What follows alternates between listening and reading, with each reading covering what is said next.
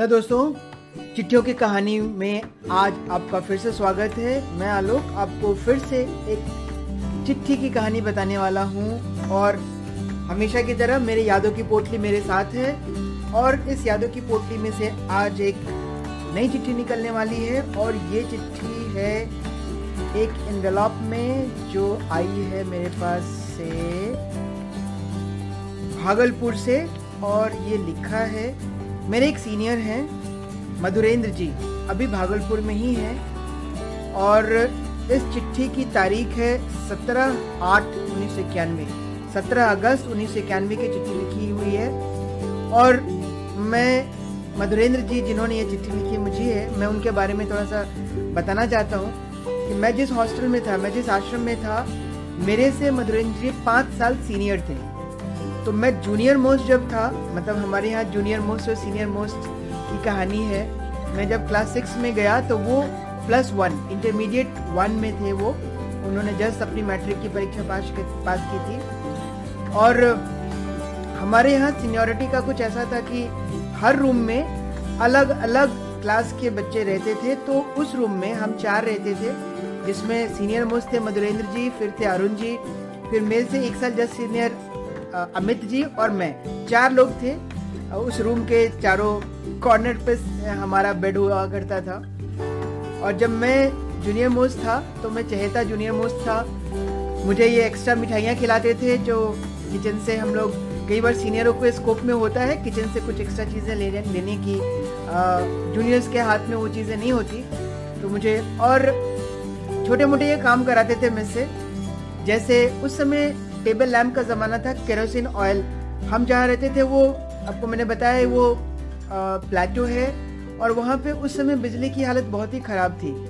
तो कभी आंधी चल गई, कोई पेड़ गिर गया और तार टूट गया तो बिजली विभाग को उसको ठीक करने में महीनों लग जाते थे। कभी एक महीना, कभी डेढ़ महीना, कभी दो महीना।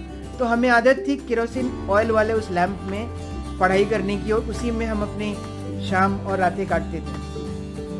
तो मधुरेंद्र जी मुझसे कई बार अपने लैम्प का वो शीशा जो होता था, वो साफ़ कराते थे। मुझे थोड़ा ऑड लगा।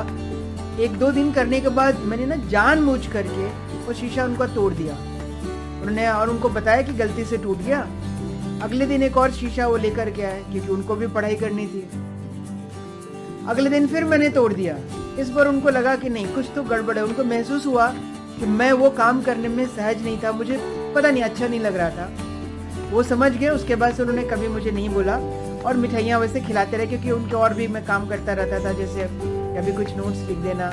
वैसे उनकी लिखावट भी काफ़ी अच्छी है, यदि आप देखेंगे, उनकी हैंड भी बहुत अच्छी रही है। तो आज मैं उन्हीं का उन्हीं की चिट्ठी पढ़ के सुनाने वाला हूँ। प्रिया आलोक, सदा प्रसन्न रहो। आशा करता हूँ कि स्वस्थ, तुम स्वस्थ एवं सानंद होगे। क्षमा करना, देर से पत्र लिख रहा हूँ। परंतु तुम्हारी ओर से तो वह भी नहीं आया। एक्चुअली गैप इतना ज़्यादा था कि मुझे उनको चिट्ठी लिखने में थोड़ी सी झिझक होती थी। खैर, छोड़ो। पत्र अपनी मर्ज़ी के खिलाफ लिखा भी नहीं जा सकता है। लगभग एक सप्ताह पहले प्राणेश मुझसे मिलने आया था। उसने भी मुझसे यही कहा कि मेरे पास सिवाय राजेश के किसी की भी चिट्ठी नहीं आई है, आलोक की भी नहीं। ढेर सारी बातें उससे हुई। 25 तारीख को आने की बात कहने के पश्चात वह चला गया। मैं अपनी किसी परीक्षा के बारे में नहीं लिखूँगा क्योंकि मैं समझता हूँ कि तुम मेरी अध्ययन क्षमता से वाकिफ होगे। इस क्षमता की बदौलत मैं क्या कर सकता हूँ शायद तुम समझ सकते हो। पता नहीं थोड़े से वो लेस कॉन्फिडेंट थे उस समय। आज अपने करियर में काफ़ी अच्छा कर रहे हो। मुझे पता है वो भागलपुर में आ, कुछ कोचिंग इंस्टीट्यूट्स वो चलाते हैं। शायद करियर लॉन्चर के साथ भी उनका कोई टाइप है। कुछ वैसा है। एग्जैक्ट नहीं पता बट मुझे इतना पता है कि उनके मल्टीपल बिजनेसेस हैं। और वो अपनी ज़िंदगी में काफ़ी अच्छा काम कर रहे हैं। आगे बढ़ते हैं। तुमने फोटोग्राफ भेजने के लिए कहा था, परंतु नेतरहाट में पूरा रील समाप्त नहीं होने के कारण फोटोग्राफ बनवाने में विलम्ब हो गया। मैं आपको बताऊँ, उस समय वो हार्डकोर हार्ड कॉपी वाले फोटोग्राफ का जमाना था। एक रोल होते थे, उसमें मैक्सिमम छत्तीस, थर्टी सिक्स फोटोग्राफ्स आप क्लिक कर सकते थे, फिर उसको वॉश कराना होता था और ऐसे फ़ोटो बनते थे। तो शायद उन्होंने वही कहा है कि शायद रील ख़त्म नहीं हुआ मतलब थर्टी सिक्स फ़ोटो कंप्लीट नहीं हुए। इसी वजह से फ़ोटो बनवाने में विलम्ब हो गया। फोटोग्राफ जैसा भी आया, भेज रहा हूँ। सम्मेलन भवन सम्मेलन भवन मतलब जहाँ पे हमारी असेंबली हुआ करती थी। वहाँ का खींचा गया फ़ोटो डार्क आ गया है। नेतरहाट से मैं 22 तारीख को ही भागलपुर आ गया हूँ। यहाँ मैं अभी तक निरुद्देश्य बैठा हुआ हूँ। एक बात तुम्हें बतानी थी, वह यह कि मेरे अलमीरा की दूसरी चाबी अलमीरे के ऊपर है, उसे तुम ले लेना। मैं आगे क्या करूँगा, अभी कुछ बता भी नहीं सकता हूँ।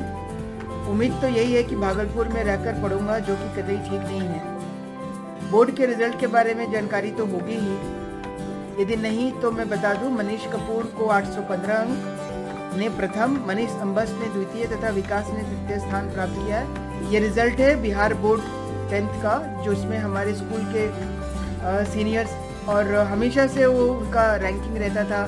टॉप टेन में समझिए कि दस में से दस नेतरहाट के ही हुआ करते थे। अपने आश्रम के आलोक, मेरे एक और सीनियर थे। उनको 796 सात सौ छियानवे अंक प्राप्त हुआ और उनको पंचम स्थान प्राप्त हुआ है। रितेश को 775 अंक, मनोज को सात सौ बासठ तथा अरुण को 748 अंक प्राप्त हुआ है। सर्वेश को 650 के करीब अंक है। अच्छी तरह नहीं जानता हूँ, इसलिए करीब करीब लिख दिया है। परंतु उसको अच्छा अंक प्राप्त नहीं हुआ है। मैंने ऐसा ही सुना। अब तो कुछ लिखने के लिए रह नहीं गया है। हाँ याद ज़रूर रखना और पत्र लिखने की कोशिश ज़रूर करना, अन्यथा बहुतांश तो वादे से मुकर चुके होते हैं। पूर्णांश मुकर जाओगे। बड़ों को मेरा सादर प्रणाम कहना। अंत में अनंत शुभकामनाओं के साथ तुम्हारा ही मधुरेंद्र तो ये हमारे सीनियर मधुरेंद्र जी की चिट्ठी की कहानी थी, जो मुझसे पाँच साल सीनियर थे, आज अपनी ज़िंदगी में काफ़ी अच्छा कर रहे हैं। और उम्मीद करता हूँ, उनसे बीच में मेरी एक दो बार बात हुई थी, लेकिन बहुत ज़्यादा समय नहीं दे पाया था, ना मैं, ना वो। लेकिन उम्मीद है कि उनको जब ये मेरी चिट्ठी की कहानी मिलेगी तो उन्हें भी बहुत आनंद आएगा। और दोस्तों, ऐसी ही चिट्ठियों की कहानी के लिए बने रहिए मेरे साथ। मैं हर रोज़, हर दिन एक नई कहानी के साथ आता हूँ और चिट्ठियों की कहानी। मैं उम्मीद करता हूँ आपको आनंद आ रहा होगा। कोई सुझाव, कोई सजेशन हो तो ज़रूर मुझे बताइएगा। मैं इसको इम्प्रूव करने की कोशिश करूँगा।